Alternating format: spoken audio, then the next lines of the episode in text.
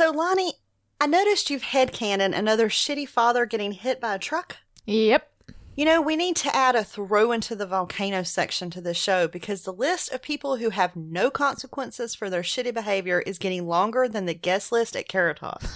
right. Well, you know, we want to do a Lost podcast. We can put all those guys on a plane and just crash it into a volcano. Still toast. I love it. Let's do it. all right. Well, maybe we should finish Still Dead first, though.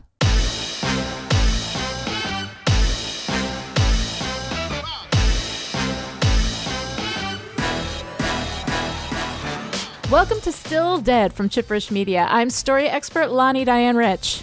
And I'm researcher and Southern Fried Scholar Dr. Kelly Jones. And we're here today to talk about Angel Season 2, Episodes 5 and 6 Dear Boy, which is a watcher, and Guys Will Be Guys, which is a skipper. And now, my boy is still in there and he wants out. So let's raise the stakes. In Dear Boy, Darla moves from Angel's dreams into his real life, hell bent on driving him back to the dark side. She poses as Dieta Kramer and hires an actor to play her husband Steven and lures Angel into following her. In flashbacks, we see Angel and Darla as the vampire version of Bonnie and Clyde as they target and torment Drusilla. In the present, Darla and Lindsay set Angel up for Steven's murder. Wes and Cordy and Gunn stand up for Angel when Kate well, pulls the usual shit that Kate pulls, and they're worried enough about Angel turning to invest in tranquilizer guns. Angel kidnaps Darla and she tells him about Wolfram and Hart's plan to turn him evil. They want him dark, and she wants Angelus back. Angel resists Darla, mostly, and warns her about the oncoming crushing weight of her re ensouled humanity. But as Lorne foretold, Angel is veering from his path and pulling away from the team who keep him grounded on the side of good. Okay, Dear Boy aired on October 24th, 2000. It was directed and written by David Greenwalt. And we are introducing a new element uh, into this week's episode and from here on, where we're going to open up with our perfect happiness scale, which we, of course, will call the pH scale. And this is on a scale of zero to six, from zero equals stake this to six equals lost your soul. It's so good. we are going to give our initial reaction to every episode on that pH scale. So, Kelly, where did you land on the pH scale for Dear Boy? So, I have to give this a 5 mm-hmm. Um, I would have given it a six if Kate hadn't been in it. because I adore this episode. It's one of my favorites because we get Darla in the present and the past. Mm-hmm. We get one of my, if not my all time favorite line from the show, mm-hmm. plus Drusilla and Gunn and Lorne and Lindsay. And for me, there's a like a fairy tale quality to season 2 mm-hmm. of Angel, and and it really struck me in this episode. So, to quote Angel, bring it on. Awesome. Okay, so what was your all time favorite line? So that is when Darla tells Angel, "God doesn't want you, but I still do." Oh, that is good. Oh, That's real good. Every time. Yeah. so good. All right. Well, I would say on a zero to six, stake this to Lost Your Soul. I'm at a four. Like mm-hmm. I like this episode. I think it's I think it's good. Um again, flashbacks not my favorite thing, although seeing Drusilla pretty awesome, right? right? Um, so we've got the flashbacks and we've got Kate, and that kind of brings it down for me. Again, I like flashbacks when they are used, when there's a story going on in the history that reflects upon the now, but that's not what they're doing here. They're just kind of giving us backstory. And while I appreciate it, I really want to see Darla and Angel in the now because that stuff is awesome. So um, I also love seeing that we're having the team kind of gel together. Uh, Gunn is becoming part of the team. Wesley and Cordy and Gunn are all working together together, um, and they're all kind of trying to pull Angel back from this descent into darkness that we're seeing happen with him. And I really like that as well. So lots of stuff to like, but for me, it's a four. Good deal. All right. So let's start with our moments of perfect happiness. And I think probably most of our happiness for both of us in this episode centered around Angel and Darla. Oh, yeah. Yes. All right. So, so Darla's back. Right. Back in red. yes. Instead of back in black. And seeing her stroll through that promenade like she owns place makes me so happy. No, it was really awesome. And I love when he sees her. Like, she is, I mean, this is gaslighting. She has been in his dreams, messing with him, drugging him, all this stuff. He sees her. And, you know, and the thing that I love is that after all the messing with his mind that she has been doing, he knows that's her. He mm-hmm. has no doubt whatsoever. He knows it's Darla. He knows he's not imagining things. Something's going on here, even though he staked her. Right? And vampires don't come back from dust. It just doesn't happen, right? Yeah. Um, so all of these reasons for him to question himself, and yet he doesn't. And I love that he doesn't question himself. Yeah, and especially because when you know she shows up at the hotel where he is and then gets him to chase her out into the sunlight. Yeah. Even seeing her run into sunlight does not shake him. Yeah. He's just like, "Oh, well, they brought her back as human." So like Yes. I love that he never doubts. Like he knows that's her. Right. Well, because there's no skepticism. There's no space for skepticism in a world like this. Like Right. there's demons and stuff all over the place. Which is why when Cordy's talking about the uh, the guy who thinks his wife is getting abducted by aliens or whatever, and they're Yeah. just all rolling their eyes about aliens, and I was like, okay, look, I'm sorry. You live in a universe where there are demons from other dimensions coming in and doing weird stuff all the time. We have a vampire back from dust, right? Yeah. made from vampire to human, which is another thing that doesn't happen to vampires. Like all of this stuff that is happening that is even like within your world set, like outside of the norm. And here we are just rolling our eyes at aliens. Look, Right. anything is possible within this world. You do not get to have skepticism. I mean, did they or did they not open a box at an ice factory that was from a portal from another dimension planet? From thing? another dimension. I mean, the difference between aliens and demons that come from another dimension, I think, is highly semantic. Oh yeah. you know so uh so yeah i found that to be uh to be a little bit weird you don't you don't get that kind of skepticism you don't get to have it in a world like this you know No. um but i do love that angel like he's like i smelled her I know what she smells like. I know this woman.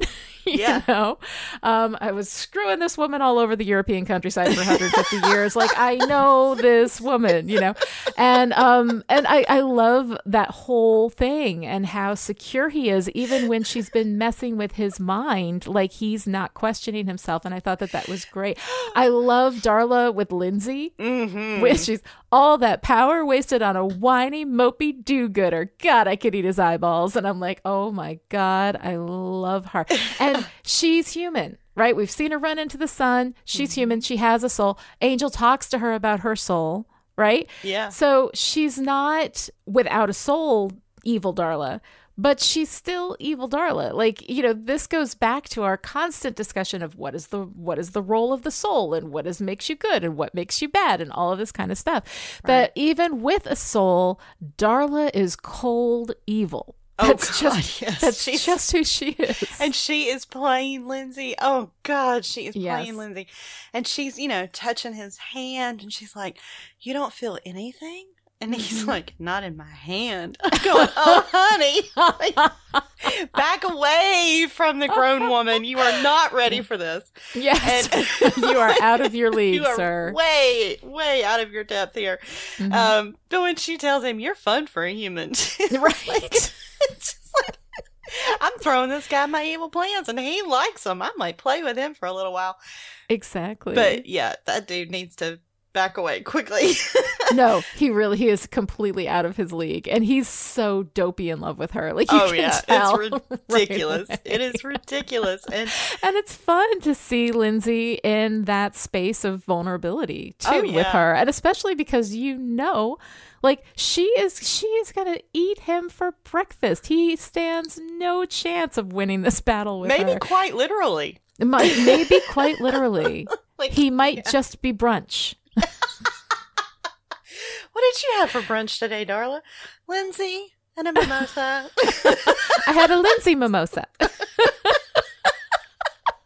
you mix the blood with a little bit of champagne and then a slice of orange, and it's really lovely. oh god, you know what? I bet she absolutely does that. I bet she would. And and I know that you're not crazy about the flashbacks, but I am a sucker for them, and especially this one when we get mm-hmm. Drusilla, oh, because yet again we have Darla hmm basically delivering Angel to his doom. Oh yeah, I have a whole thing about that in the Right? stake this, so we will definitely get to a big discussion Right. of that. But yeah, no, But- it's it's very cool. Yeah, but she picks these things out for him, and Mm-hmm. he's like, "Did you find me a saint?" And she's like, "Better." I'm going. I, I know Angelus gets all the credit Yeah, for being like the most evil vampire of all time, but I gotta tell you, like the guy behind the guy, yeah, you Yeah. know, yeah. Like- she's she's complete Dick Cheney. She's going Right? full Dick Cheney. Yeah. yeah. So I, I'm just kind of wondering, eh, some of that credit might actually belong to Darla. Oh Uh, yeah. Oh yeah. Yeah, I think I think a lot of that absolutely goes to Darla. And Drusilla, can we talk about Juliet Landau? oh my God, she is so amazing. We never see her. Like this is the only time we see her as human. Whenever we see Drusilla, it is always, you know, she's always in vamp mode. She's always, you know, post humanity, right?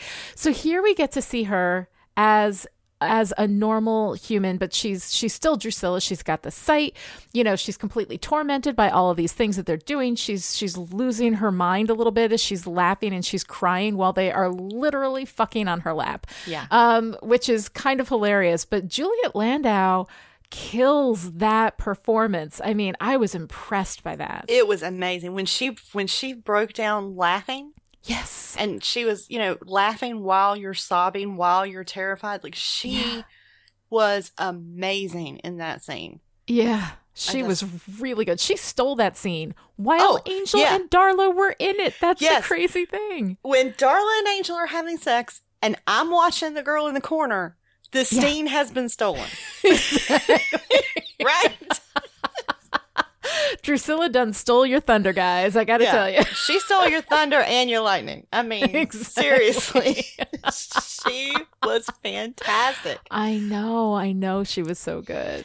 And I also really loved um, when Angel does realize that Darla's human, that doesn't Mhm. shake his belief. He's like, okay, now I need answers. Yeah. And he like bums the cover charge money off of Wesley and he goes to Lorne. yeah. like, I just freaking love this dynamic because I think they could have very easily fallen to this trap, right? Mhm. Angel needs an answer. Angel sings a bad song. Lorne tells him what to do. Mhm. And one of the things I love about Lorne is Lorne kind of sits back and looks and he's like, yeah, fuck your expectations. yeah, right. this is a dude with boundaries, right?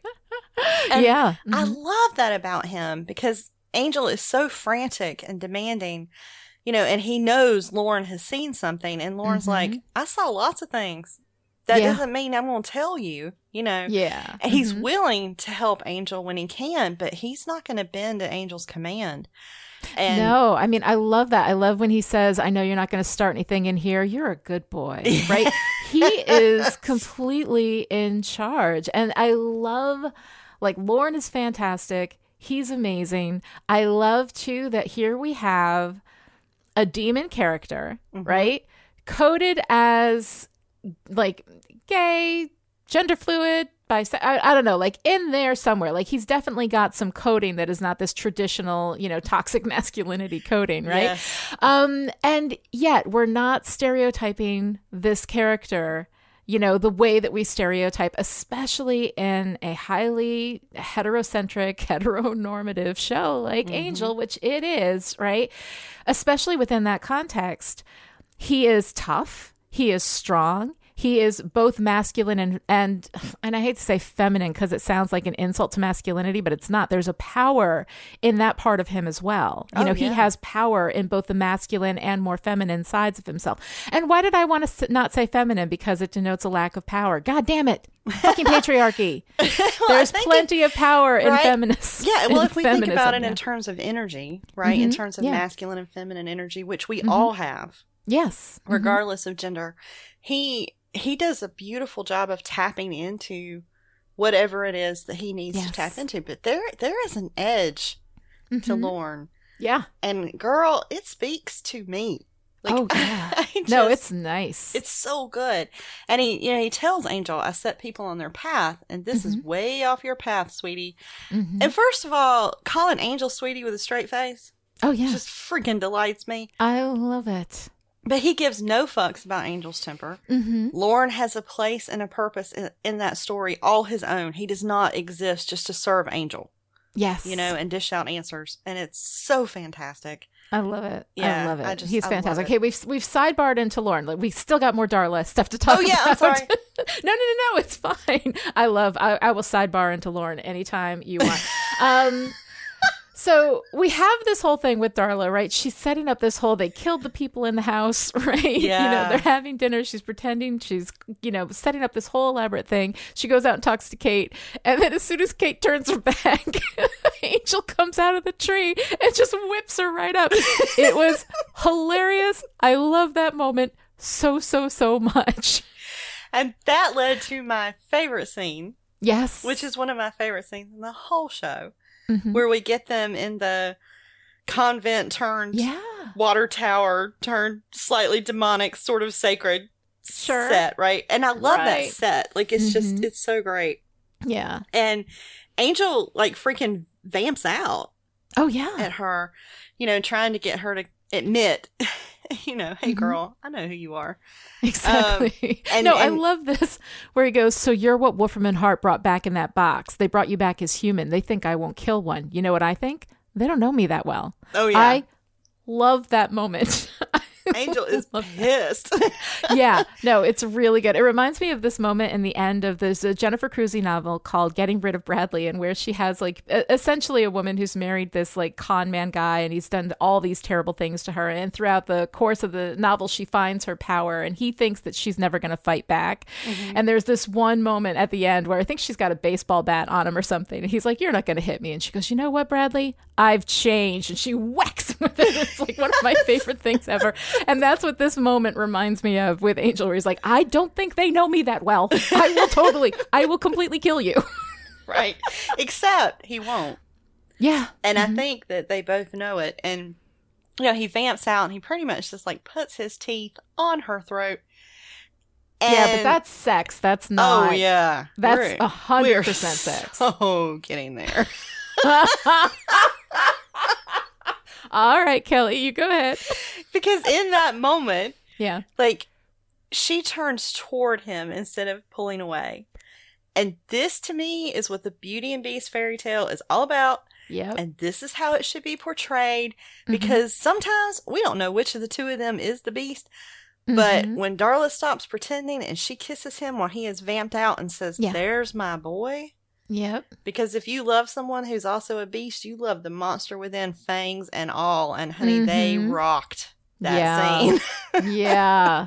You No, know? that was wild. And then when he's like, he's so mad, but then they're kissing and he's making out with her. And like, it's not just that she wants him. Like, Oh, yeah. He wants her. Yes, he does. Yes, you know, and that's that's an interesting, you know, space for Angel too, because he really has been this strong moral compass, right? Mm-hmm. Like he's the one who knows that faith is worth rescuing and he's going to try to save people and he's going to try to give people their redemption and, and help them find a way back and forgive and all of this stuff, right? And Darla represents the exact opposite of everything his purpose is about. And we know that Angel's all about purpose. Yep. And yet here he is making out with the antithesis of everything he's trying to be. And I love it. Oh God, me too. It's so Mm-hmm. great. And when he finally pushes her away, she kind of laughs and she's like, Mm-hmm. "I'm pretty familiar with the international signs for enough, and you have a ways to go." Thank God, I know she's evil, but I love this woman. oh no, she's fantastic. She's evil, yes, but she's also strong and she's smart and she knows what's happening and she will use her power in whatever way she has, you know. And I think that those are all things that even while acknowledging that she's evil, she's bad, she's bad, bad, bad. um that there's still something fascinating and powerful and uh, kind of I don't know in a weird way inspiring about Darla. yeah, Like, no, she's been killed. Like, she she's all of these things, right? Right. And she is still in there swinging, yeah. you And- know? um, yeah. And I did like though, because we do get that from her. Um, Mhm. But we also see some vulnerability here, and Angel is like so casually cruel to her Yeah. in that moment. You know, she's when he's telling her, you know, that like things weren't the way with them that she thought they were, Mhm. and she's like, "We were together a hundred and fifty years. Like, yes. don't tell me." that it wasn't amazing. You know, like come Mhm. on. Um, But he, and then he, she tells her, yeah, but you're human now. And he's like, you better embrace that mediocrity, honey. And I had to pause and be like, wait a minute. Wait, how can I get Angel to say honey uh-huh. in every single episode? Because, oh my. God. I know. I love Angry Angel. Yes. It is my favorite, favorite flavor of angel, and we get a lot of it now. Oh, I'm yeah. really enjoying that. But he No, he's yeah. he's being it's almost a mean side of him we haven't seen, right? Because Yeah. he wasn't in Angelus like tormented cruel mode. He was in like cool guy, I know this girl's in love with me. I'm going to throw it in her face kind of mode. Well, I mean, it's not just that though. She has been tormenting him for weeks. Like, Yeah, These but are to two be fair, people- he killed her. No, I'm just Okay. kidding. I'm just kidding. I'm saying it's a complicated history, right? Right. You know, it's a It's- complicated relationship. Their relationship status is complicated. you know, let's No. stop talking about who killed who, Who? and all Are we going to stuff, right? revisit this again? Exactly. But I, Can't I- you I- just forgive? Just like a level of kind of meanness that we haven't seen from him yet. I'm not saying I didn't like it. Yeah. I'm just no, but she she knows him. Mhm. Like this is the thing. Darla is the only person who knows him. Like knows every flavor, every part of him, right?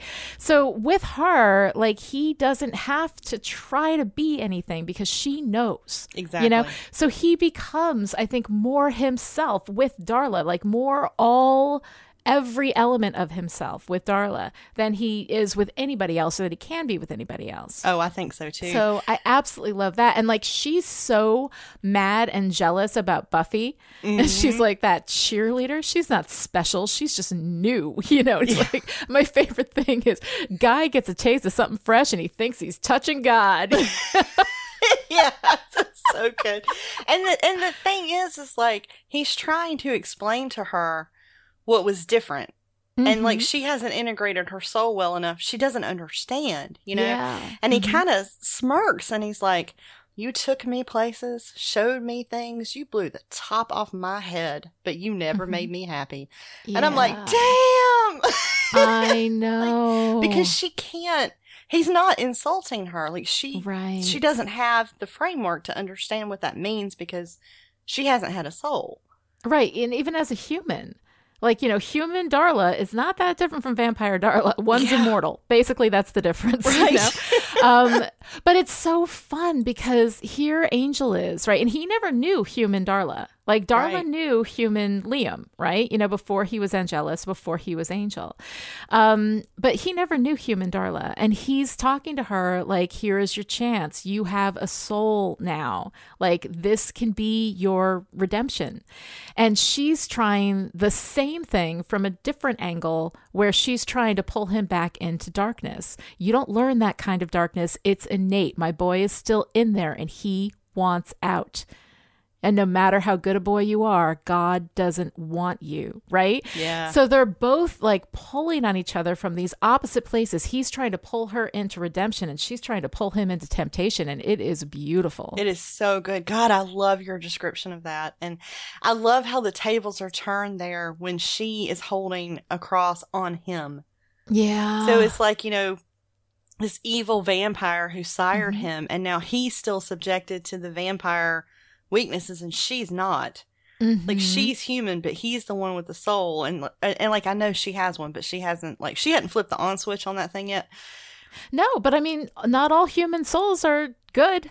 That's you true. know, like not all hu- humans do terrible things too. Like the the the role of the soul as some kind of arbiter of innate goodness, I think, is highly suspect. Mm-hmm. You know, um, so there's a lot of discussion to be had there. But yeah, it's it's really really good stuff. All right, so let's move on to the other good stuff in this episode because I think if we talk about Darla and Angel, we're just going to do that all day, and probably a lot of people here wouldn't mind. But still, we got to move. Um, so the rest of the stuff in the episode that you like, I, I really liked a lot of the team dynamics that we had here. We had kind of Gunn moving into the space with Wesley and courting the three of them working together to help Angel as much as they can, which I thought was really cool. Mm-hmm. Um, so what did you like about the team dynamics in this? So I like some of the joking at the beginning yeah, with Angel mhm, talking about, you know, I've got a thing for convents, and that's why I mhm. rarely go to church. Like I thought all that was hilarious. yes, Um, But I then he really goes, "I thought that was funny." I know. He's like, I thought that was funny. but they call in Gunn. hmm They go fight. Angel like completely loses his focus. He just keeps beating up the same Yeah. guy, right? Mhm. And just like all this anger pouring out of him. And the thing he's- is, these guys are all under like a, a mystical whammy. Right, So they're right. so like all you have to do is get them out of the way so you can kill the main guy. right, And yet Angel is just beating hell out of this guy who's just under possessed control. I mean, he, Angel's And, losing it. Like. Wesley has to pull him off, and and we get a Mhm. little badass Wes there. Which I you know, love. Which I which- love a badass yep, West. Absolutely. But then on the way out, like Wesley and Cordelia are kind of explaining, rationalizing Angel's Mhm. behavior. And I like Gunn as like the reality check, Yeah. you know, because he's like they tell him Angel's off his game and Gunn says, "Since when is this a game?" yeah. And and I like that he's sort of Mhm. bringing attention to, you know what, y'all, Angel's not right right now. right. Like this Mhm. isn't good. Yeah. and I love seeing Gunn in charge with a battle axe. hmm Uh, it just it always Yeah. makes me happy. No, no, it's it's really really good. I think that there's a lot of good stuff um, in here with the team. Um, you know, I love when Cordy's trying to draw Angel into the case that could actually make them some money. Just like we have an exciting new case. Could be aliens, could be adultery. It's a corker. and I really, really loved that. And then we have, of course, this moment with Cordy and Gunn, right? Where she's like, it's not like he turns evil every time he gets cranky. And Gunn's like, he turns evil. Yeah. You know, like somebody left that out of my company handbook. I'd like to revisit this discussion. No one has told You me the lore. I know. And then later, Gunn is the one schooling Kate on how vampires work. Well, Hmm. if Angel was there and he wasn't invited in, how'd he get into the house? The people who lived there were dead. The people you talked to are not the people you thought they were. And Kate's just like, er, which we'll get to. We're going to get to Kate in in the stake this portion of the program. officially my sound for all K dialogue. exactly. Er.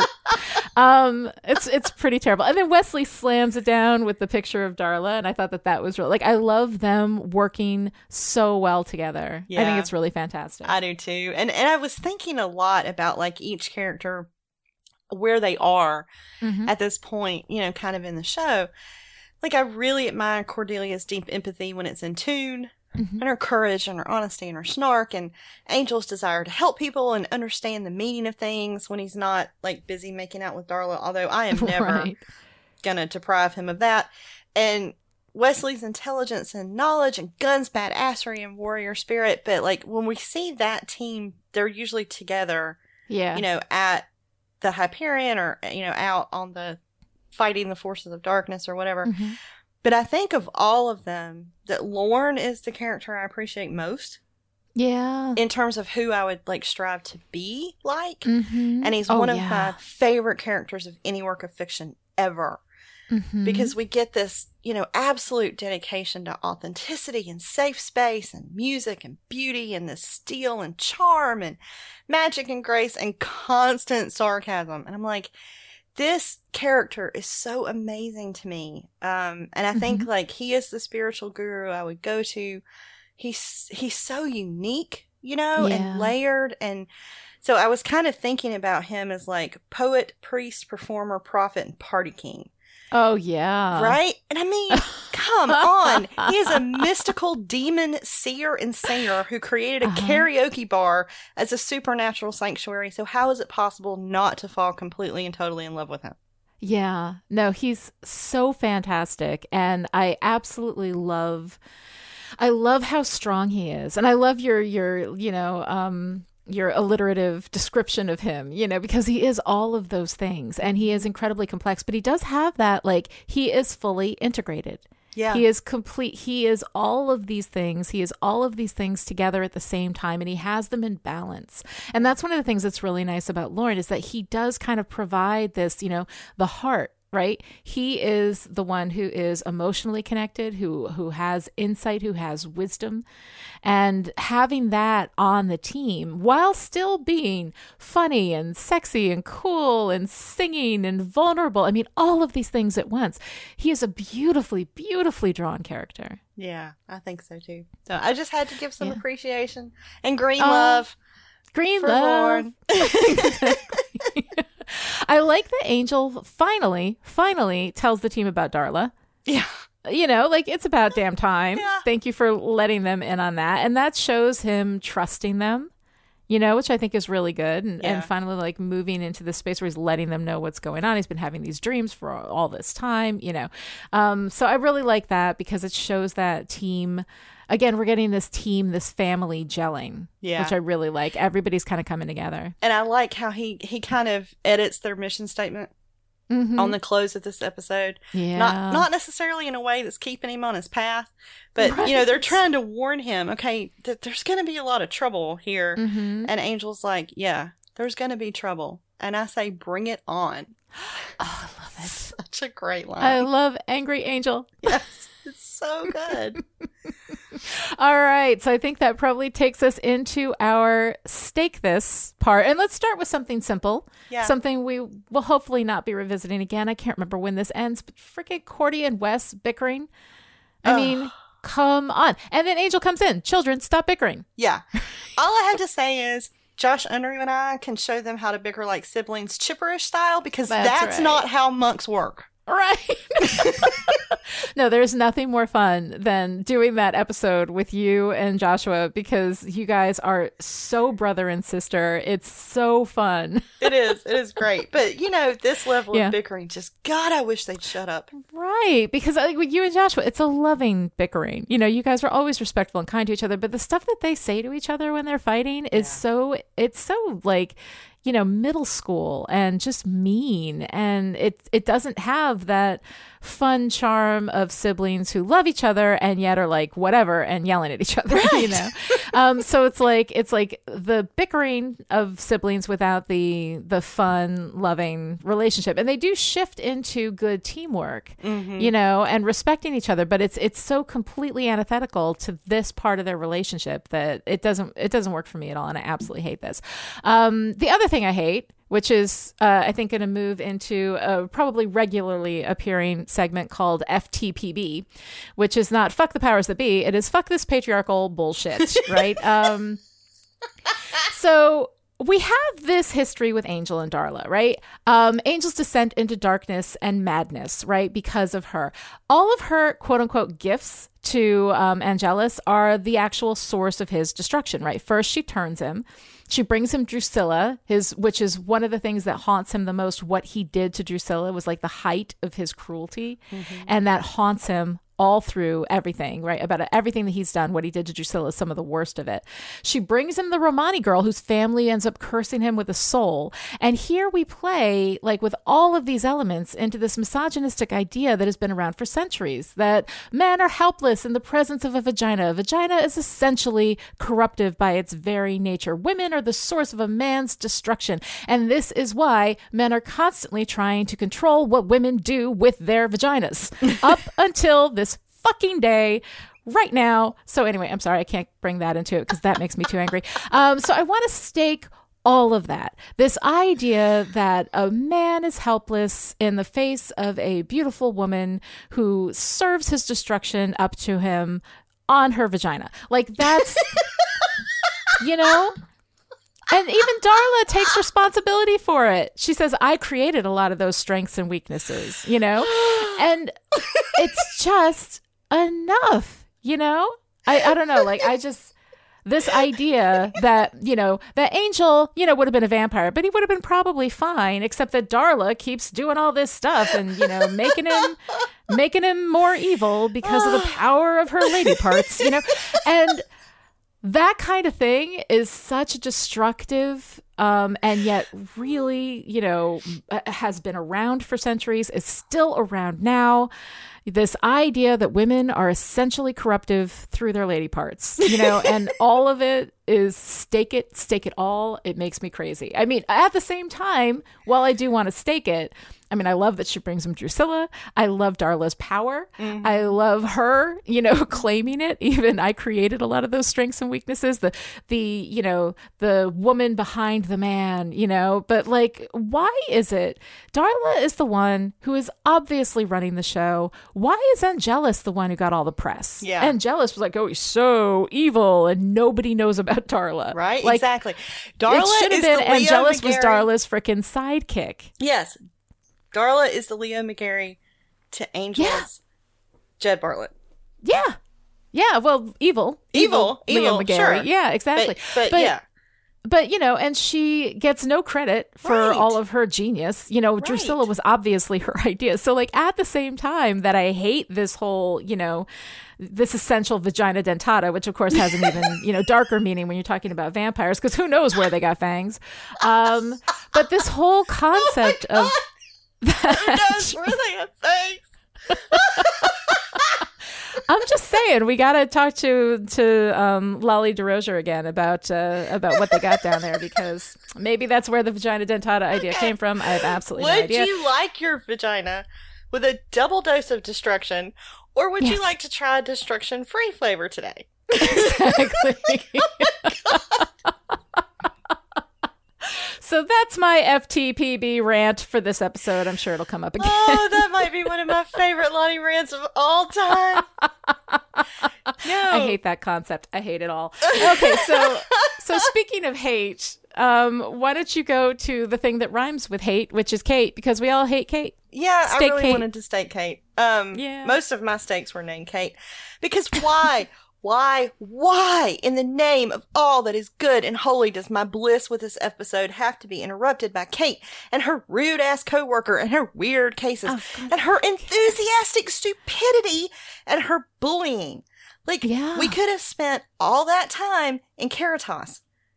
Yeah, Damn I it. wouldn't even cared. Uh, Give us a flashback. Yeah, I don't even like the He's like, flashbacks. I will take a Give me more prologue over this bitch. I will take a will. prologue over Kate, and for anybody who knows me, that is some serious shit. Woo. She is terrible, and also they gave her awful hair. It looks like she just came out of the shower.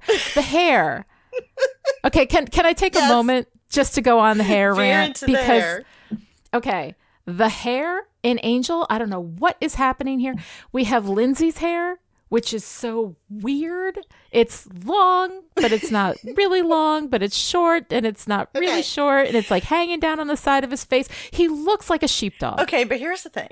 Yes. Lindsey is is in in progress from Right. growing out his hair from like baby lawyer to like the level of sexy that I can't even breathe Grown up completely when he's on the screen Grown up Southern Gothic boy badass. Is that what you're looking with for? With a guitar. Uh-huh. yeah, I'm just gonna say, All right, Kelly's going to need a moment, everybody. yeah, it is worth the wait to let that hair do its thing. But it's coming down on either side of his face know, like a sheepdog. They could have done something with it. It's a also little mousse. Really hard to you? brush your hair when you have one hand. All right, fair enough. I will brush Fair it enough. for him and I will pull it back in a little ponytail and it will be fine. And then eventually it will reach its full glory and it will be worth it. oh, it's bad. But the It's rest bad. of the hair, we got to stake. But okay, yeah. Kate's hair looks like she just stepped out of the shower. You know, and I'm like, I'm sorry, but you have you have a full team. I mean, I know that's extra textual. That's outside of the story. And that her having bad hair while she's, you know, obsessed with all this stuff. Yeah, maybe. But, you know, it just, it looks like she stepped out of the shower, they threw some mousse in it, and boom, let it go. And then what they did to Cordelia's head, Yeah. I don't even I don't even know what's going on with that. She has all of her hair is long and down except for this ponytail at the back of her head which hangs down to her butt like they put 10 pounds of extensions on this poor woman's head and then just let it all fly in this really weird and and distracting way. And the thing is like we're here to talk about the story. Their hair doesn't matter, but when it's so distracting that I can't like I can't focus on anything else. I mean, it's just it's bad. Yeah. It's bad. It was bad hair. It was bad hair. All right, I'm sorry. I interrupted your stake oh, no. Go that's ahead. okay. I was just ranting about keep how staking. much I hate Kate. Yes. So she, I gave her, now this, see, this is what pisses me off because I gave her some credit, right? I gave her some points for doing research. Yeah. And then she shows up and forgets that vamps can't enter someone's house without an invitation. And I'm sorry, but that's like one of the top three rules, Yeah. Uh-huh. you know, because she is determined to only see what she wants to see. And I love seeing Gunn take her to task on that. Like it was Oh, so Absolutely. great. But Absolutely. speaking of Gunn, Why the hell did Kate ask Gunn if he had any priors? Because he Mm-hmm. was guilty of standing in the lobby while black? Uh, Like- yeah. She's a bully and she's also a racist, and no one calls her out on it. I know. I mean, but you know, he's black, Kelly. I mean, geez, he's black. And you know, he probably got all those priors because he was walking while black or daring to exist while black and then get called on all the time. And they end up building this whole like list. Because I mean, Gunn has been out there protecting the neighborhoods, doing your goddamn job, Kate, keeping the neighborhoods safe, you know, Right. and gets treated like he's some street criminal. You know, when here he is with Wesley and with Cordelia, neither of whom had their uh, records run, as I noticed. Right. You know, she didn't run anybody else's records. She ran his. And so if they're trying to shine a light on, you know, racism and policing, well, yeah, you got it. but it's still really annoying. Yeah. And Kate is somebody who I think they they wanted us to kind of like as a possible romantic foil for Angel and that you know so but now they're like she's just so awful in every conceivable way. She can be an antagonist without being vile but she's vile She's vile, but nobody calls her on this shit. Like, if I had been standing there with Charles Gunn and she turned to him and said, Do you have any priors? I would say, Excuse me, I was standing here first. Why didn't you ask me? Like, exactly if cordy had done that Yes. if cordy had said well here's my license too you didn't ask for it but maybe you should run my priors as well Exactly. you know and i hate that it came back with priors Yeah. i hate that Me too. It would have been Because great if it had me not. off. But it was, Yeah. you know. But also, like, number one, it should not matter. But she, she should have been called out on that shit, Yeah. and nobody called Yeah. her out on it. And like Exactly. that bothered me as much as her being a racist bully. But I Mhm. also felt very vindicated in my distinct hatred of this woman, Yes. um, because like there there is a difference, right, between Mhm. stupid and enthusiastically stupid. yes. And Mhm. she is veering so far into this bullheaded space Yeah. about, you know, believing Angel's evil and that he is somehow responsible for the death of that actor and homeowners who Darla and Wolfram and Hart had killed, you know, Yeah. and, and kidnapping that woman right after Yeah. she saw a photo of Darla that is a hundred freaking years old.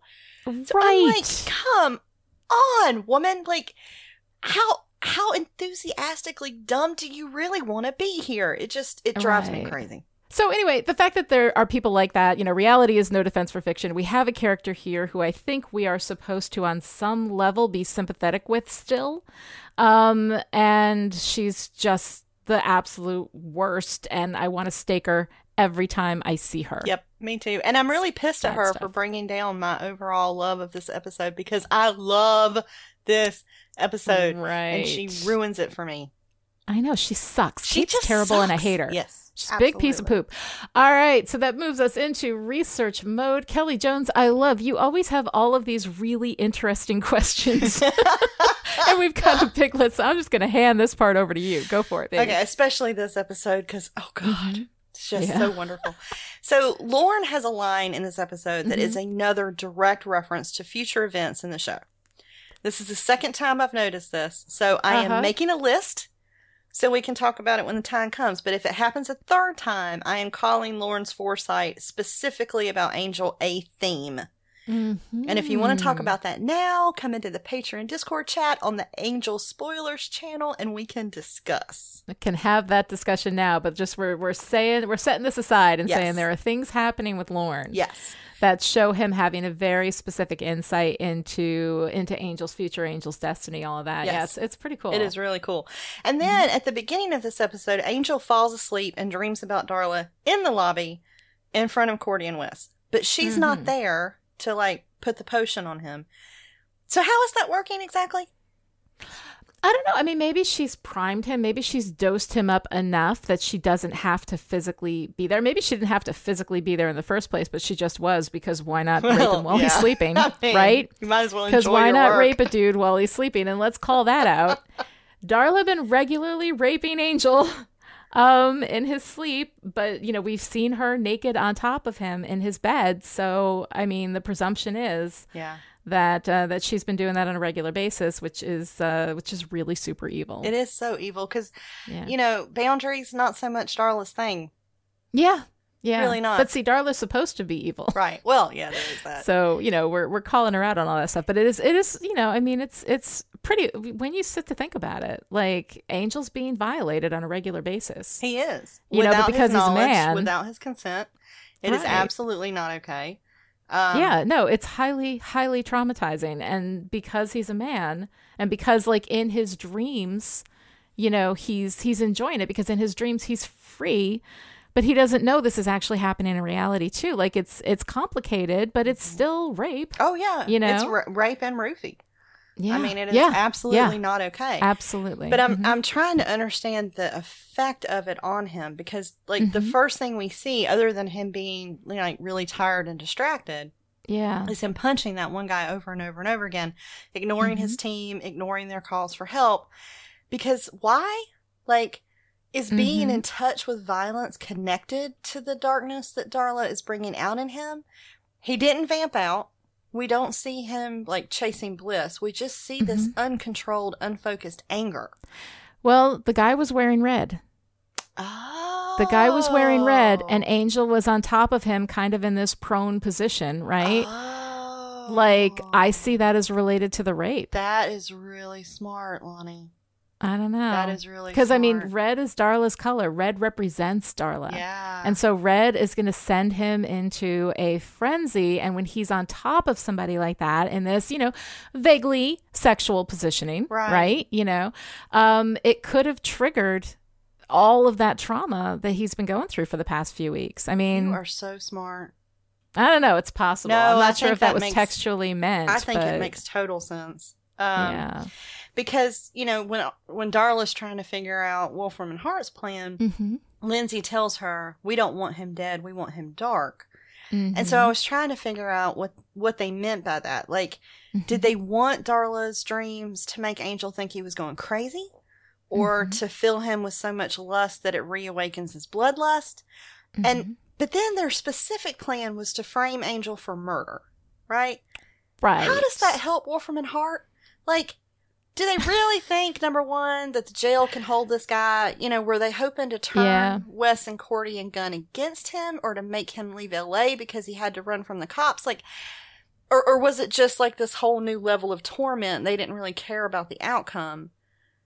I think they were just trying to get to him. I think they were just trying to mess with his head. Okay. That, you know, here is this woman, you think it's Darla, but, you know, now her husband has been murdered and Right. you're framed for it and all this kind of stuff. Like, all of that, I think, was just, they're just messing with him. Okay. You know, because they know that the, the cops are not going to be able to Yeah. arrest him, but it's going to make his life more difficult. Yeah, it just you know, and they again, want to torment him. It seems like a more amateur Mhm. move. Like Yeah. if I had a Darla in a box and Yeah. I wanted to drive Angel insane, I would send Darla to him as a traumatized, re-ensouled human that he had killed who needs his Yeah. help. And then after she builds up that trust and dependency on him and he thinks he's saving her, that's when I would have her turn on him. yeah. But And that's, that's just dark. me. Mhm. No, because that's serious. But I mean, the thing is, I think that because of who Wolfram and Hart is, Mhm. right? Because they are evil, like they don't know what the worst way is to really hurt a good person Oh. because it takes an understanding of goodness Right. in order to do that and they don't have that they need they need like a real empath as a consultant. yeah yeah Yeah. Okay. Well, it was just stood it out to me. The other thing that got me, and I will Mhm. die on this hill. I find it incredibly hard to believe that Darla did not cuss Angel's ass out for staking her. oh no i think she loves that he staked Oh, her. really? Oh yeah. Oh, tell she me about wants this. she wants him dark.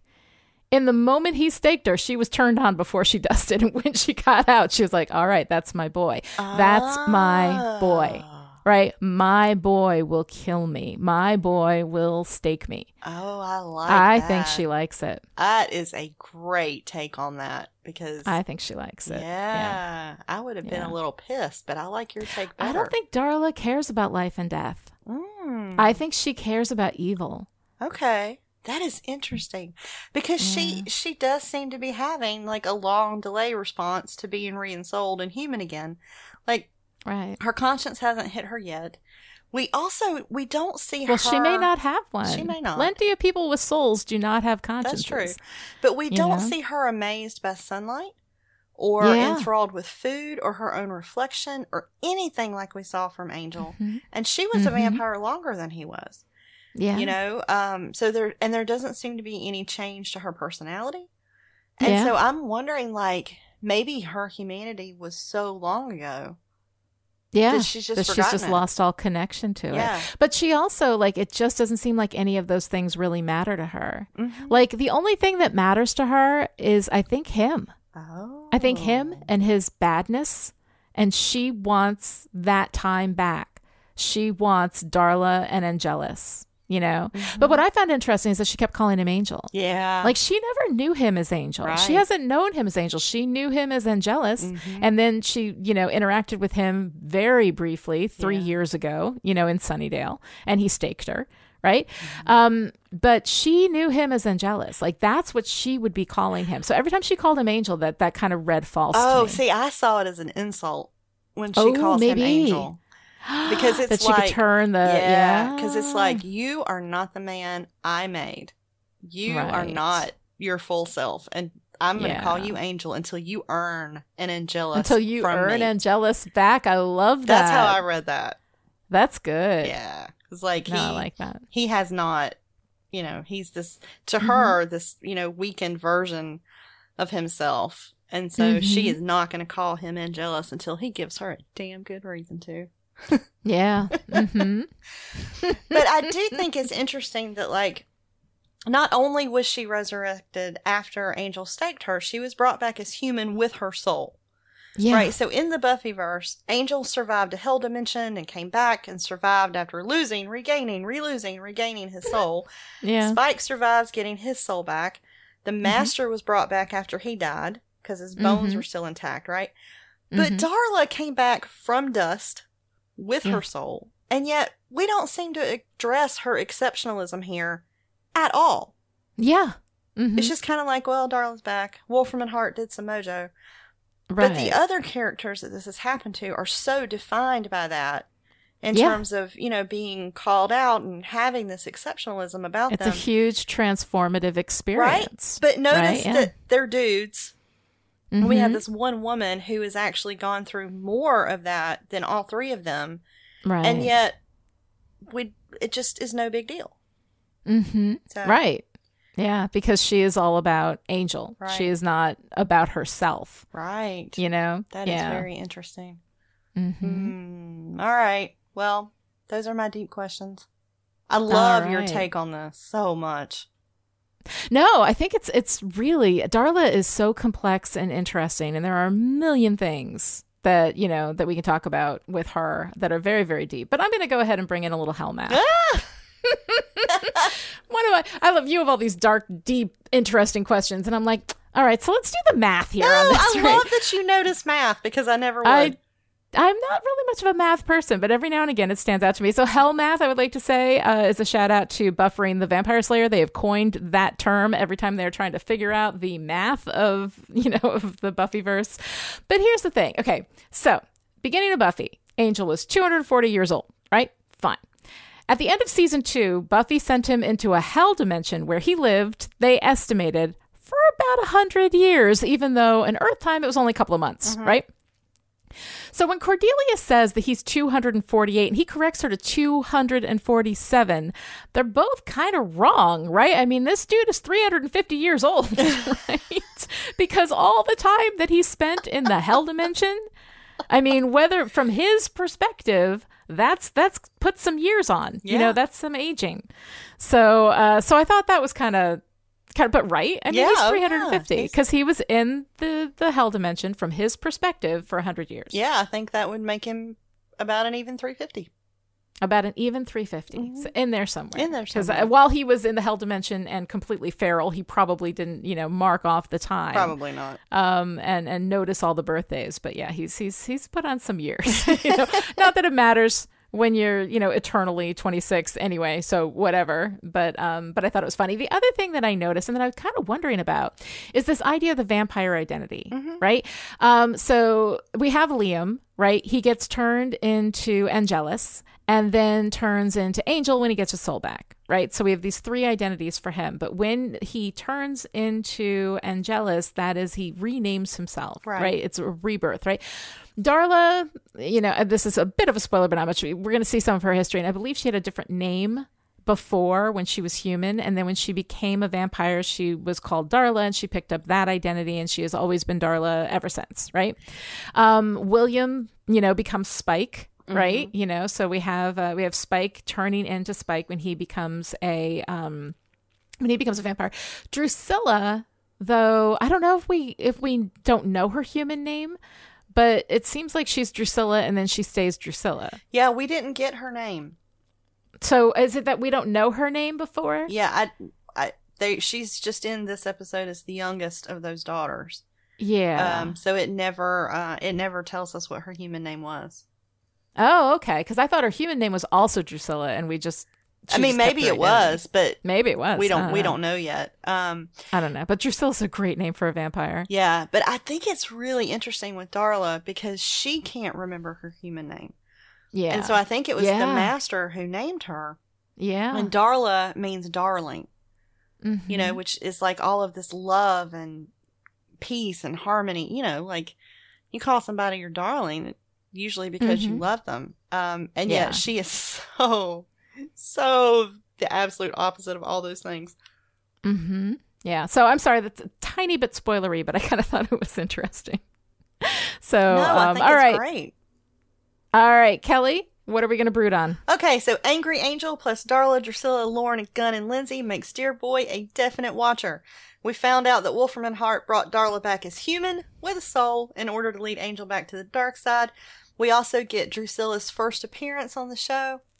And we see Angel begin to pull away from and alienate Cordy Wes and Gunn. Angel has snapped out of dream mode, but is now a walking knot of fury, ready to explode in a thousand directions at once. And with his rage directed at Wolfram and Hart and Darla, he's losing sight of his path, his purpose, and the people he loves. All right. Awesome. Awesome brooding. I think that's great. And now we're going to move into Guise Will Be Guise.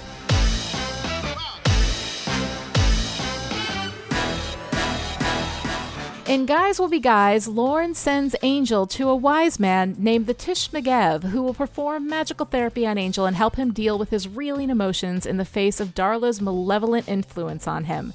Meanwhile, Magnus Bryce, a local businessman traipsing in the dark arts, wants Angel to protect his daughter Virginia from his rivals before a ritual ceremony the following night that will greatly increase his power. Instead of using the standard motivator of, you know, money, he sends a goon to threaten to kill Cordelia, and Wesley pretends he is Angel to save her life. He spends the night with the young, beautiful Virginia, faking being the vampire with a soul, and they sleep together. The next day, he's outed as a regular human and is thrown from the premises. Angel returns, they figure out Magnus plans to sacrifice Virginia to the goddess Yeska and rush out to save her. They take down Bryce's ragtag group of goons. Yeska rejects the sacrifice as impure and disappears, and Virginia slugs her father in the face and then leaves with Wesley. Guise Will Be Guise aired on November 7th, 2000. It was directed by Krishna Rao, who only directed this one episode of Angel, and written by Jane Espenson, who also wrote Room with a View. Espenson is one of my favorite TV writers, and I love her work on Buffy, Once Upon a Time, Torchwood, and The Gilmore Girls. Oh yeah, no, she's fantastic, and it's so funny because I, I remember watching an, an episode of the Gilmore Girls in uh, in season four called Chicken or Fish, Uh huh. and as I was watching it, I was like, God, this sounds like Jane Espenson. Like there was just something about the rhythm and the humor and everything. And when I went and looked it up on IMDb, yep, there it was. So she's fantastic. I love She's her. She's so great. Okay, so pH scale, where were you on your perfect happiness? I would say I'm about at a 4 I mean, I think this is a fun episode. We get Jane Espenson's classic wit, and I love that. Um, her writing is made specifically to delight me. She also structures uh, TV episodes like a Swiss watch. She's so great at getting those those escalations just ticking in so beautifully at the end of every act. Um, so so it was really fun for me. Yeah. How about you? So I'm gonna have to give it a three, and I feel kind of bad because the stuff that I love, I love.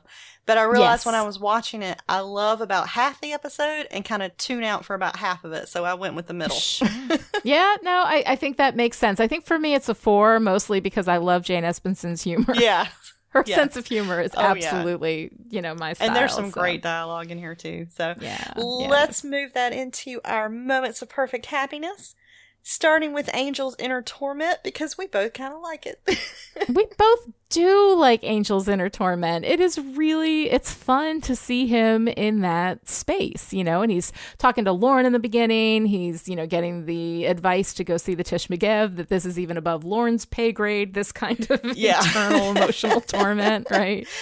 Which I think is really, really fun. I love seeing him have such a hard time trying to talk out his emotions with Lorne. yeah. And finally, he's just like, I'll sing if I have to.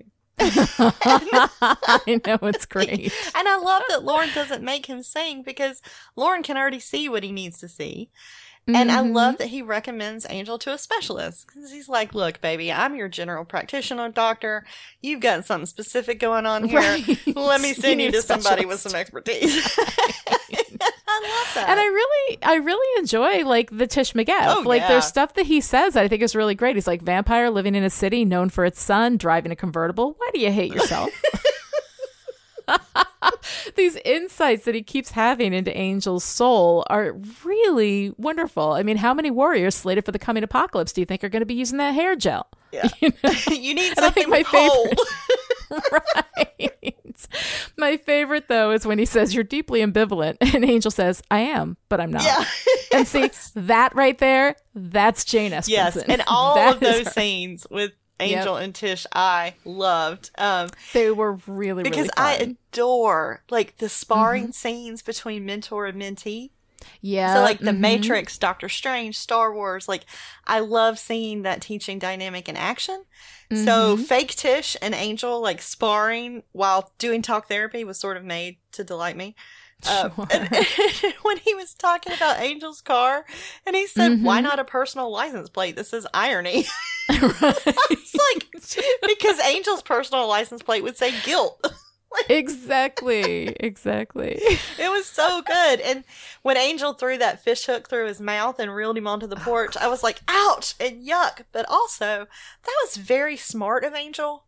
Like, Yeah. if you can't go Mhm. into the sun to get the bad guy, you got to bring the bad guy to you. Bring the bad guy And, and use whatever tool you got, right? and Angel's like, I'm getting in touch with my inner demon. And that was so Oh, great. yeah. It was so great. No, it's really, really good stuff. So, Angel with the T'ish Magev, while it wasn't like the main storyline, it was sort of a distraction, you know, keeping him out there. And of course, the T'ish Magev was not the real T'ish Magev. They, which also is something I'm going to get to in questions later because none of that plan makes sense. But, um, but overall, I mean, it was a really fun sequence, and it was fun to kind of have somebody, you know, question Angel deeply on all of these, uh, you know, these observations about about who this guy Yeah. is. You know, And I loved all of that. But the next part, you had some moments of perfect happiness where I have uh, almost none. So you did not like I did not all. at all. So Okay. talk about Wesley's guys.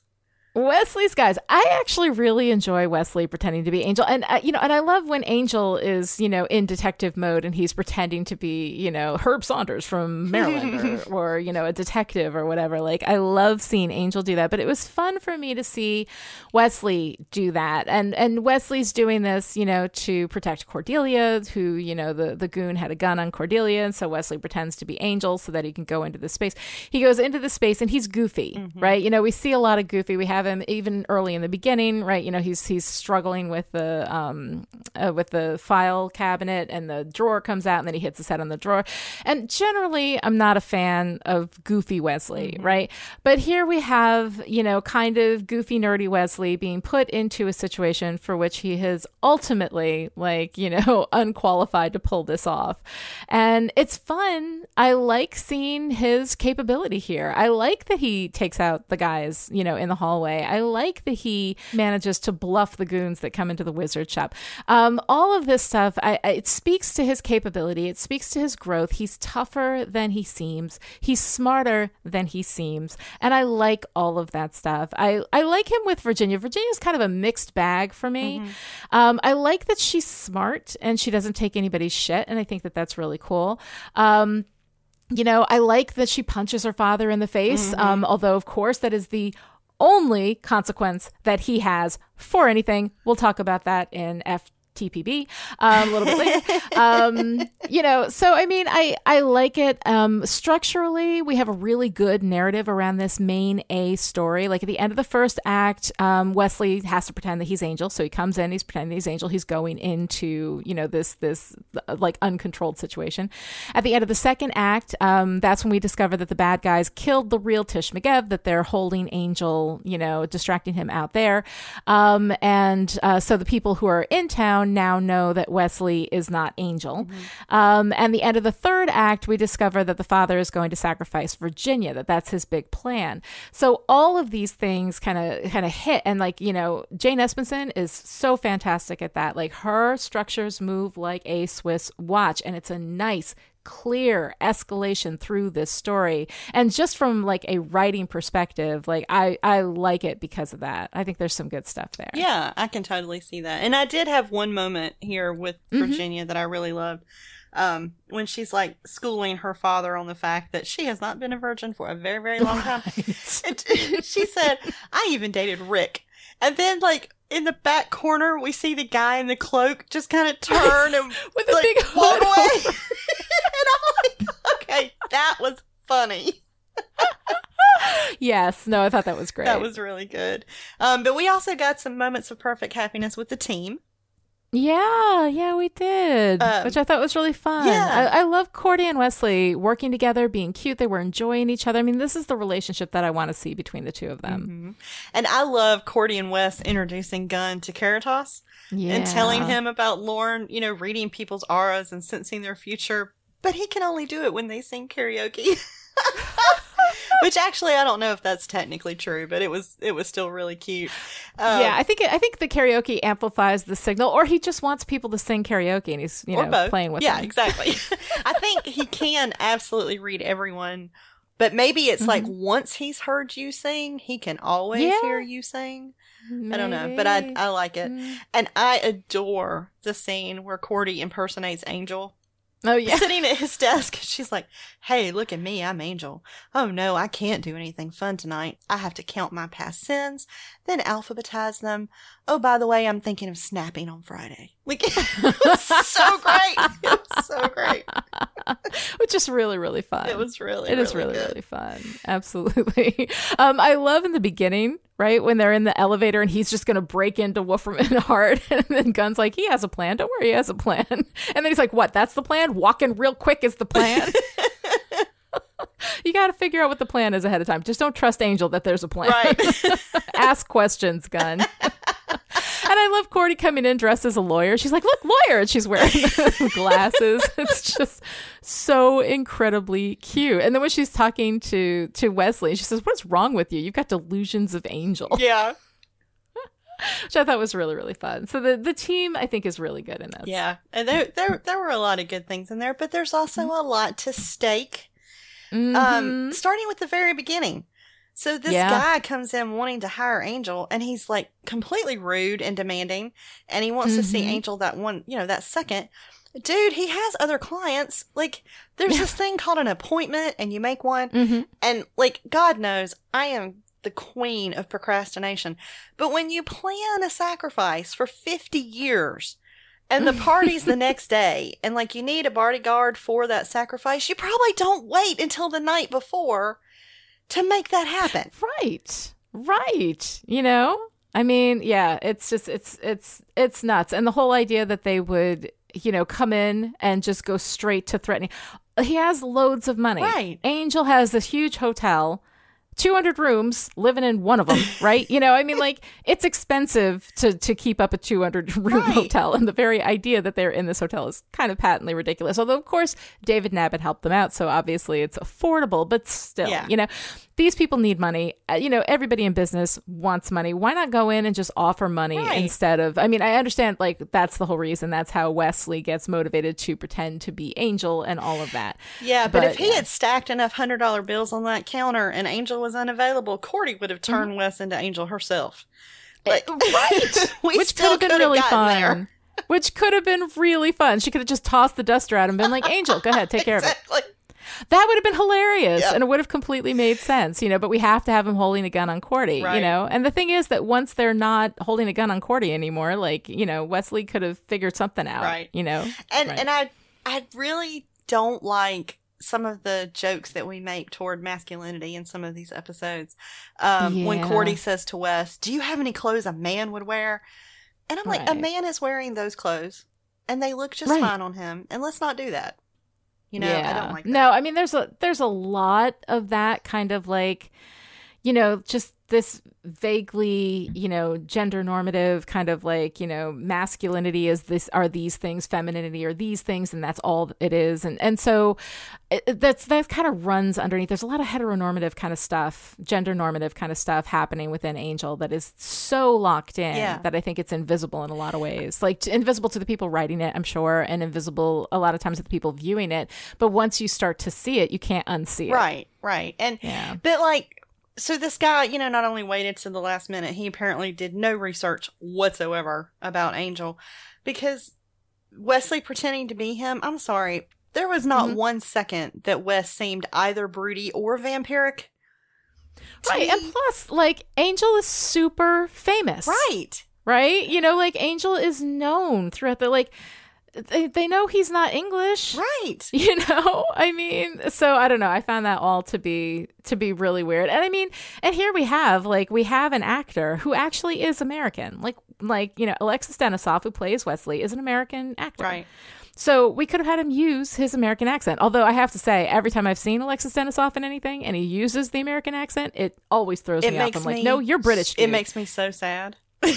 yeah, it does. It's like when they and I love when him. they put Benedict Cumberbatch as Doctor Strange and they gave me an American accent, I just wanted to cry. I was why? Why? I was like, Why? why, would you do Oh, that? why would you why do would that? you do that? Like like hiring Idris Elba to play um, Heimdall in Thor Yes. and covering up his face. Yeah. I- Like, I- it's Idris Elba. Covering up any part of it. just Elba. Exactly. I mean, come on. exactly. Yeah, anyway. Well, those are stakes Yeah. for other universes, but still. That's for that's for listen up a hole the Marvel Cinematic Universe podcast. Download it now. So I think um, we also have a wonderful section of stakes that we will revisit later called The Stupid Curse. Oh my god, I hate this curse.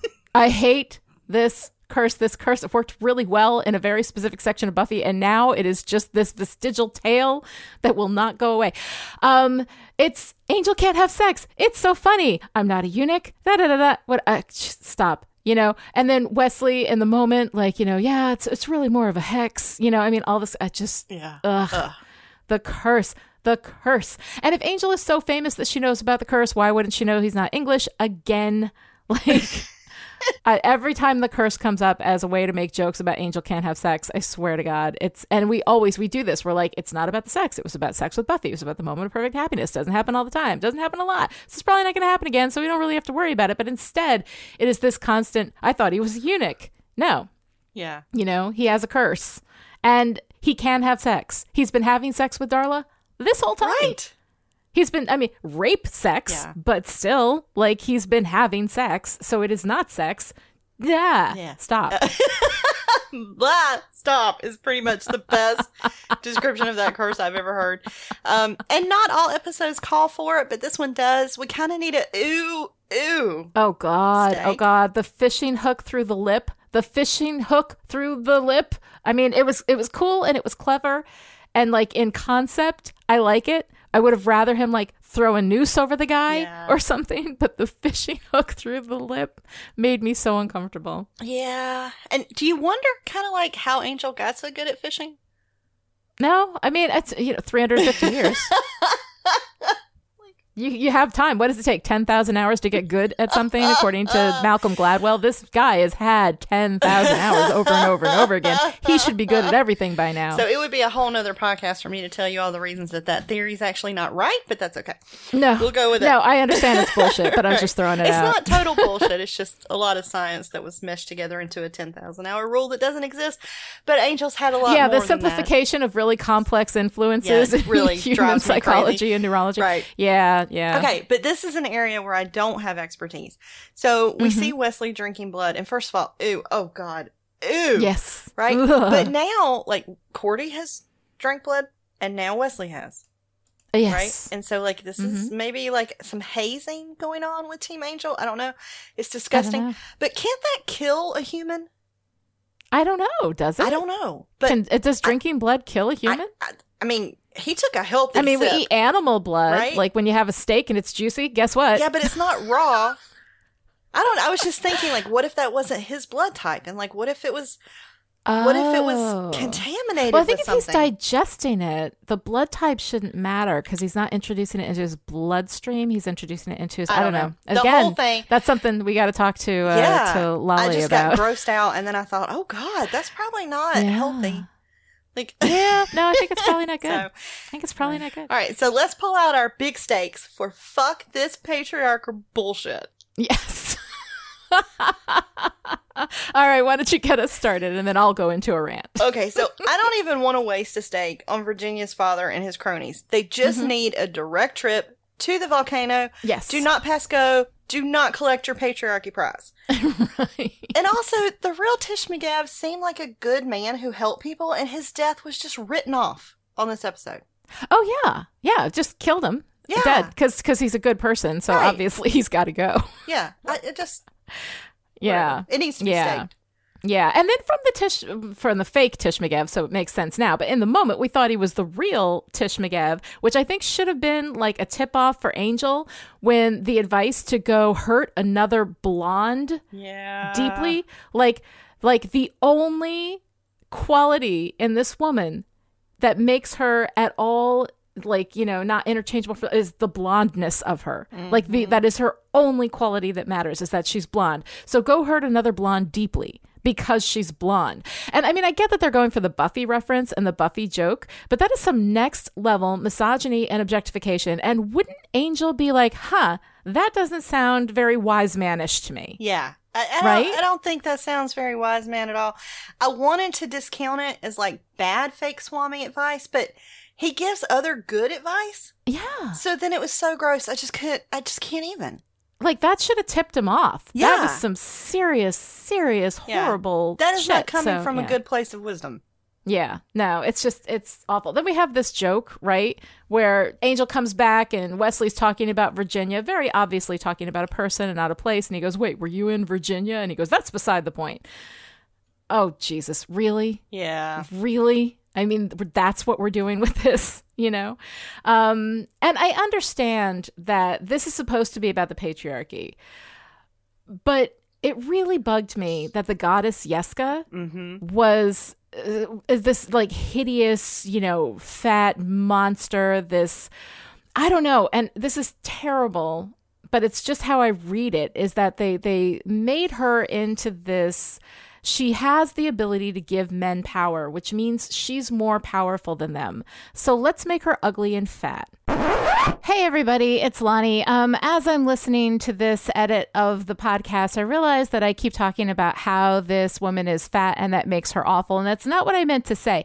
What I meant to say is that there's nobody in all of Angel that has a single ounce of fat on them except this woman who we want to code as hideous, and that was what was bugging me. Just wanted to clarify that because I think we could use some more people with a little weight on them, not looking terrible, you know, just in general. Thank you because that makes her less powerful because that detracts from her power. You know, if she has the ability to give him power, then she is more powerful than him. So we can't have a woman be more powerful than the men. So let's take her down. Right? I read that in there and that pissed me off. Do you mean there's a whole idea that if you're more powerful than a man, that man might not want to fuck you? Yes. Oh, yes, it might make you unfuckable. And that, of course, Oh, is the one thing that a woman should never, Never be. be. Right? Oh, oh, wow. All of it Jesus. all of it is terrible. And of course, she eats young virgins, Mm-hmm. right? She doesn't want anything that's, you know, quote unquote, impure. Although the idea of virginity is such a stupid, constructed idea that has no relevance to like actual sexual experience and whatnot. All of it is, is terrible and then she's impure she's not a virgin yeah fuck you dude she's 24 you Yeah. know i mean my god like and then we have this thing from gunn who i love Mm-hmm. and so he has this i could have told you she wasn't no virgin right oh my god by looking at By her like this is the thing right. we do this in buffy too right after buffy has sex with angel in season two of buffy Joyce says you look different Mm-hmm. no she doesn't she looks the same because virginity is a construct and it's stupid Right. you know? So Yeah. this idea that a woman, not a man, we don't do this with a man, right? We don't look at anybody and say, I could tell you he wasn't no virgin, right? Right. We don't do this with that. It's this idea that you can look at a woman and see whether or not she has had a like sexual experiences, right?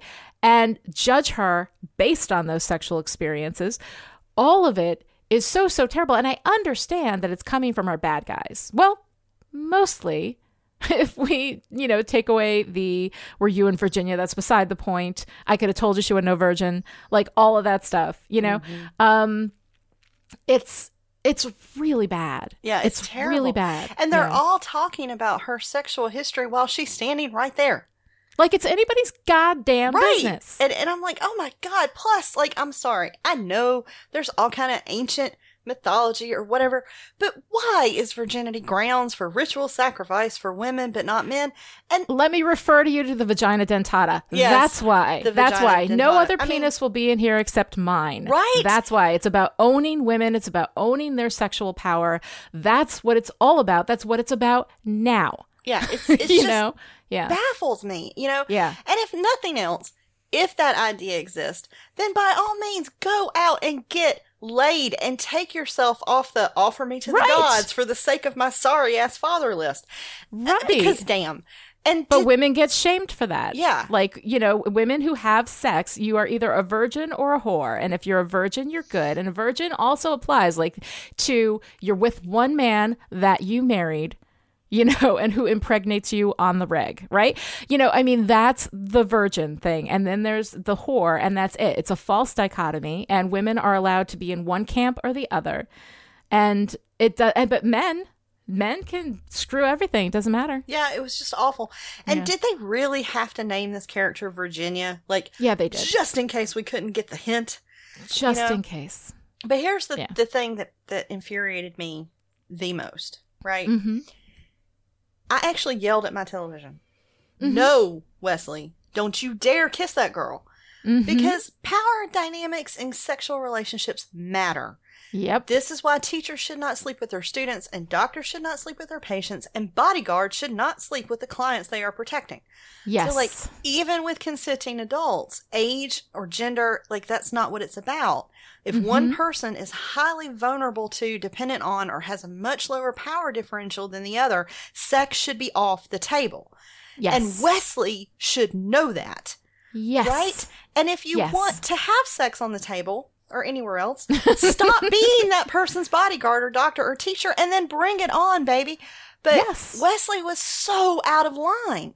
No, he was completely out of line. This whole thing with her, like, I understand he's attracted to her, but you know what, Wesley? You do have control over that. Yeah. You can get up and move and sit in the chair. You can say, hey, this isn't a good idea right now, but let's shelve this and maybe talk about it at a time when it's appropriate. Like, I understand they wanted him to have sex with her so that they could make the joke about how he took her virginity. But then, of course, she's not a virgin. She's not been a virgin the whole time. And then Wesley has that moment where he's like, oh, thank God. You know, if, Ugh. if, if deflowering a virgin, and forgive me for that odious turn of phrase, is something that is so abhorrent to you, perhaps you should have asked a question before you had sex with her. Yeah. See, there are certain conversations we need to have before we have sex with somebody. And Yeah. have you done this before? Should probably be in there. It's probably one of them. Right? Yeah, Like, absolutely. So there's so many things wrong with the way Wesley had sex with this woman. yeah. And and he so many things. should know better. Um, Mm-hmm. But then I kind of feel bad that I had a section of of staking because there was a lot that I liked about Virginia, but Mhm. Virginia might not be so smart. No, she might not. She's a mixed bag. Yeah. She's a mixed bag. So I kind of thought, yes, Virginia, there is a vampire with a soul, but that's not him. So Mhm. let's review some clues, right? He covered up the mirror. He Mm-hmm. suggested going shopping in the morning. He touched a cross and you had to ask him if it hurt. He Mhm. doesn't go into vamp face. He has resisted sex for like ever, but he melts into you after like 15 minutes. Yeah. No, honey, that ain't Angel. Of course it's not Angel. of course it's not Angel. And had she said, Yeah, I know. Like I would have liked her so much better. So but instead better. she gets so mad at him. She's like, You put me in danger. You did all this stuff. You know what, Virginia? He saved you from two sets of goons. You were protected. And yeah, he lied because your dad had a gun to Cordelia's head. Right? And he didn't know you when that lie began. He kept it up so that your dad wouldn't kill his friend. So, you know what, Virginia? Shut up, Virginia. Yeah. For that part, I'm like, no. All, Yeah. all all the facts are there. If she had been like, look, I know you're a human. yeah. Let's get it on. Then more power to you. But Wesley still should have Mm-hmm. Said no because Wesley was in the protector role. Wesley still and that should have said okay. no. But if she said, like, when all this came out, yeah. Exactly. Or Yeah. she said, "Hey, look, the party's tomorrow. What are you doing the day after? You, you know, how about me? Like that would have been great." Right. But oh But, god, but we just- went into this false conflict because the thing is that we have her being smart the whole way through. right. until this. And also, like, she knows so much about Yeska, and her dad knows so much about Yeska, and she has access to all these books because all she does is read because she's basically like Rapunzel in the tower. Yeah. So she doesn't know about Yeska Well, at this point. So I did think about that and kind of that Rapunzel mm-hmm. idea, and I think we we are blinded to deep systemic abuse by the people that we love, Yeah. right? And so Yeah. even if she understood some of those things factually, I don't Yeah. think she would have believed her father was really capable of sacrificing her, Was going to sacrifice her. right? her, Like because that was just too. Like she wouldn't have wanted to think that. She wouldn't have been willing to see that. Mhm. Um, and what Wesley should have been doing instead of her was research about this party that he had been hired. Like, what was the big Right. deal? That's right. that's his superpower. That's where his Yeah. energy should have gone. yeah. And I, the whole thing just pissed me off. Um, Yeah. but I also had to stake because missed opportunities, y'all. Like Mhm. missed opportunities. Why? Why was Billy Joel's "Only the Good Die Young" not on the soundtrack for this episode? Because oh my god, the song was made for this story. Take Virginia to Lorne and give that girl a mic. I know. Seriously. So that would have been great on it. that just yeah, we we gotta have some we gotta have some stakes. Um, Yeah. but I think we can go into research mode. Yeah. So what do you got? So I think T'ish Magev was a pretty good fake Swami uh, with some of his questioning, right? Mm-hmm. Yeah. Like not the advice, but some of the questions. And he Mhm. said that there are two angels, like two parts at war with each other. And Mm-hmm. he asks him, How do you expect to triumph over the forces of darkness when you're still fighting yourself? Mm-hmm. And that's a damn good question, right? Yeah. And then when they're sparring and Angel's holding back, you know, T'ish is like, Why can't you let go? And Angel says, If I let it, it'll kill you, the Mhm. demon. And T'ish is like, But the demon is you, and you don't think it controls you? Yeah. So I think Angel sees that demon as other than Mhm. himself. yeah. And I think Dear Boy has got an explosive integration coming up soon. Oh yeah, no, he really does. I mean, because you think back to Amends, right, and Mhm. Buffy, um, in season three when he says it's not the demon in me that needs killing, it's the man. Right. So he does he does see these elements of himself as completely separate, Right. and they're not. They're not. Yeah, no, that's interesting. I like that. Um, so okay, what doesn't make sense to me, aside from all of it, is so someone was spying. I guess when Lorne gave him the T'ish Magev's address? Yes. Or did they tell Lorne to how did they know he was going to do that? How did they have somebody who could play this role, which is a very specific skill set to be able to ask these kinds of questions and to to have this kind of, of wisdom. So they've got this goon who can go out, rush out, kill the T'ish Magev before Angel gets there and pretend to be the T'ish Magev to keep Angel occupied because that's what Magnus Bryce's enemies want is to make sure that Angel isn't there to protect the girl so that they can prevent this, you know, power ceremony from going on or whatever. Yeah. But So it doesn't make sense to me. we got the answer to this, but we got it fast. And I had to go back and dig into it a little bit. okay. So there's a scene where we see the fake T'ish on the phone with Paulinier, right? That guy Yeah. who tried to kidnap Virginia. Mhm. And he says, Angel came straight here just like Ramon said he would. Ramon is the bartender at Caritas. Oh, Ramon is the bartender who brought him the drink, Yes. and Lorne said he's wonderful. He's wonderful. He's a treasure. Oh, he's a treasure. Right. Okay, So, so Ramon, Ramon has not been singing. Ramon has been bartending. and tipped them off. And they either bribed him or enlisted him as a spy. I don't know. Yeah, but still, they have to know that Angel would have gone to Lorne, that Lorne was going to tell him to go to somebody, that this opportunity would have arisen, Right. that they have Ramon on the payroll just to watch out in case Right. Angel I- well, happened to go like, to Lorne maybe- right at this time. Maybe because of Paulinier's business, like there would have been Mhm. other reasons to want a spy in Caritas. Maybe so that and part made using him for sense to me, Yeah. but like getting the replacement to T'ish that fast when they couldn't make an appointment at Angel Investigations, yeah, like the the timing of that threw me off. But I yeah, and we get a little we get a tiny bit of closure on this later because it happens Mhm. so fast. They just say his name on the phone, and you have to remember that that was the bartender. And I had to go back put and that together. and rewatch Yeah. the pieces um to put that back together again because they could have had like a great ending personally i would like to see lorne deal with ramon yeah, like that would have been a great way to end the episode. Yeah, because Lorne, who can face down Angel and be like, I know you're not going to start anything in here, like, Lorne will take Ramon out. I don't care how good the sea breeze is. yeah exactly. Um, so yeah but but the the getting the replacement and all of that stuff that was a little that was a little wonky um, yeah, because they would have had to like come up with that whole plan on the fly Right. and make that work. And it's just this is the thing: like when an antagonist, everything happens to just fall together for them, and they have no control over all of these variables, but somehow manage to pull it all off anyway.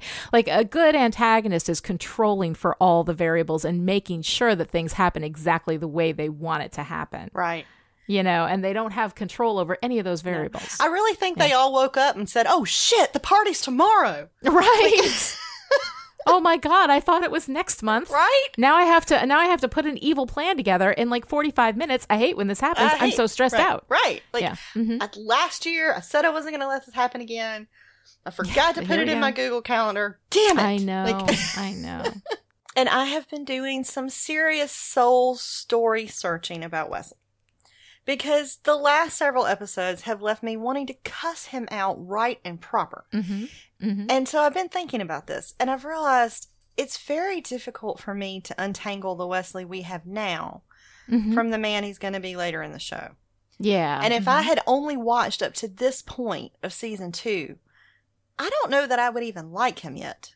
Um, I think he's had some good moments. I think he's got serious potential, but I don't think I would like him at all. Mhm. And Mhm. considering how much I come to love him, and y'all, that love runs deep. It's going to be really interesting to see when the Wesley I love actually shows up because he sure as hell is not here yet. Yeah. No, I have to say, if he wasn't English, I probably wouldn't like him so much. I am I am a huge Anglophile. Sometimes to my destruction. But um but yeah, like I mean just the fact that he's English honestly is enough to buy so much space with me. And there are a lot of things about Wesley that I do genuinely love. You know, like I mean I I, I love a lot about Wesley, but there is a lot of stuff within him that just is not great. And when you start looking at it, you know, like really from a critical perspective, he is he is kind of a disappointment in a lot of ways. Yeah, and, and You know, so that's just yeah. been kind of like where I'm putting myself going, okay. Now I have Yeah. future love that is influencing my current perspective. Yeah. That so I'm I'm trying to Mhm. kind of separate that out, right? Yeah. So anyway, that was kind of where I landed on research. So what is our one to brood on, Lonnie? Okay, well, well, Guise Will Be Guise is a fun episode with Jane Espenson's trademark humor and tight narrative game. There isn't much happening here that's really important to the overall story of Angel. It's kind of treading water. So, for people needing to move a little faster through the show, it's definitely a skipper, but it's still a good time, so some viewers may want to watch it anyway. All right. And what was your favorite part? Oh, there's going to be a lot of trouble. And I say, bring it on. I love Angry Angel. He is my favorite. he makes me swoon. what about you? What's your favorite part? Oh, hands down. God doesn't want you, but I still do. Oh, Because it's, you know, this this beauty and the beast thing between the two of them. And I yeah. when I think about Angel, like that is one of the lines that echoes. And it's always Mhm. one of the things that I remember about the show and yeah. the delivery, the like the purpose, the meaning behind it, everything. I just love it. Yeah. It's so Mhm. fantastic. Um, and I kind of have a new favorite part. Yeah. so, in our last episode, um, I went on a little lust what she lust right. trip right about Angel's tattoo, Mhm. and I felt a little guilty about that because I don't want to objectify actors. Right, I, I Right. never Mhm. want to do that. Um, but in some of our great chipperish discussions, you know, Joshua Unruh was we were kind of talking about this, and he Mhm. reminded me that there's a difference between objectification and appreciation. Absolutely. Um, and that Mhm. some of that, you know, lust what she lust is part of Angel and part of the Mhm. reason that the show works. So he suggested a section called Still Thirsty Mhm. that I thought was absolutely delightful. we definitely have a naming convention at Chipperish Media now. yeah. So it might not work for every episode, but Yeah. Angel and Darla kissing and fighting at the same time Mhm. is going in my Still Thirsty section this week. Okay. No, I think that's really nice. I like that. All right, so that wraps us up for Still Dead. To join in the discussion on Twitter, you can follow Lonnie at Lonnie Rich and me at Dr. Kelly Jones and use the hashtag Still Dead. For more in-depth discussion, visit the Chipperish forums, go to chipperish.com, click on forum, and join in the fun. And if you want to help promote Still Dead and all your favorite podcasts, leave a five soul review on Apple Podcasts. Some of our rogue demon hunters have written glowing reviews for Still Dead, and to say thank you, we've tracked down some ancient prophecies for you on Dusty Scrolls, of course. So I'm going to read the first couple today, and I will catch up with everyone who's written a review over the next few episodes. But first, I want to give a shout out to Anya and Alan over at Hallowed Ground Storycast for inspiring this idea. Oh. They write haikus for their reviewers, um, and they Mhm. produce fantastic shows about American gods and other stories they love. You can find them on Twitter at HG Storycast and at Shadow Shambler. Yes, I was a guest on um, Hallowed Ground Storycast. We talked about moonlighting. It was a really fun episode, so go look that up. It was so great. All right, so on to our first two prophecies. I'm going in reverse order of the date that people left reviews. Mhm. So for Silly Poet, you will play a pivotal role in fighting the upcoming apocalypse, for you shall sit in Angel's chair and pivot side to side while impersonating Cordelia, impersonating Angel. Your sarcasm shall distract the senior partners from ending the world, and they shall offer you an unbreakable contract and one hell of an office in exchange for your wit and mortal soul. But read the fine print. mm, Sorry. But read the fine print, honey. The powers that be recommend that you decline this offer. oh, that's good. You're good at this. Thanks. Jones? They're kind of Yeah. silly, but they're fun.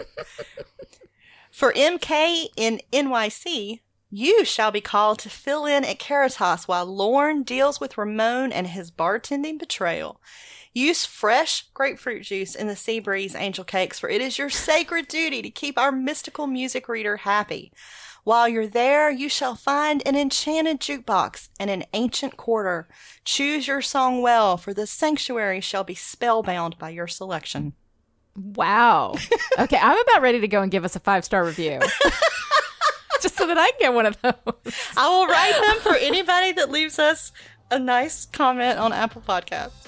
All right. Well, there you go, guys. You have your mission now, should you choose to accept it. And in other ways, you can also help promote Still Dead. Talk about us on your favorite social media platforms. Word of mouth is also a powerful thing. Or you can support Chipperish Media to the tune of $1 a month or more and gain access to the live chat in Discord where lots of fantastic discussions are going down. People are diving deep into all of the stuff that we talk about here at Chipperish. And you can hang out with me and Kelly and all of the Chipperish patrons who only turn evil when they get really cranky. So it's not that much of a risk. Visit patreon.com slash chipperish to find out more. This episode of Still Dead was brought to you by Chipperish media producer Abigail at This A.E. Shaw. Abigail supports Chipperish Media at the power producer level, and as a reward, gets to be a poster child for soulfulness. thank you, Abigail, and thank you to everyone who supports Chipperish Media and makes all this possible. Visit patreon.com slash chipperish to find out how you too can become a Still Dead producer. We will be back next time with season two, episode seven, Darla, which is a watcher, and episode eight, The Shroud of Rahmon, which is a skipper. it's not great. Until then, there's going to be a lot of trouble, and we say, bring it on.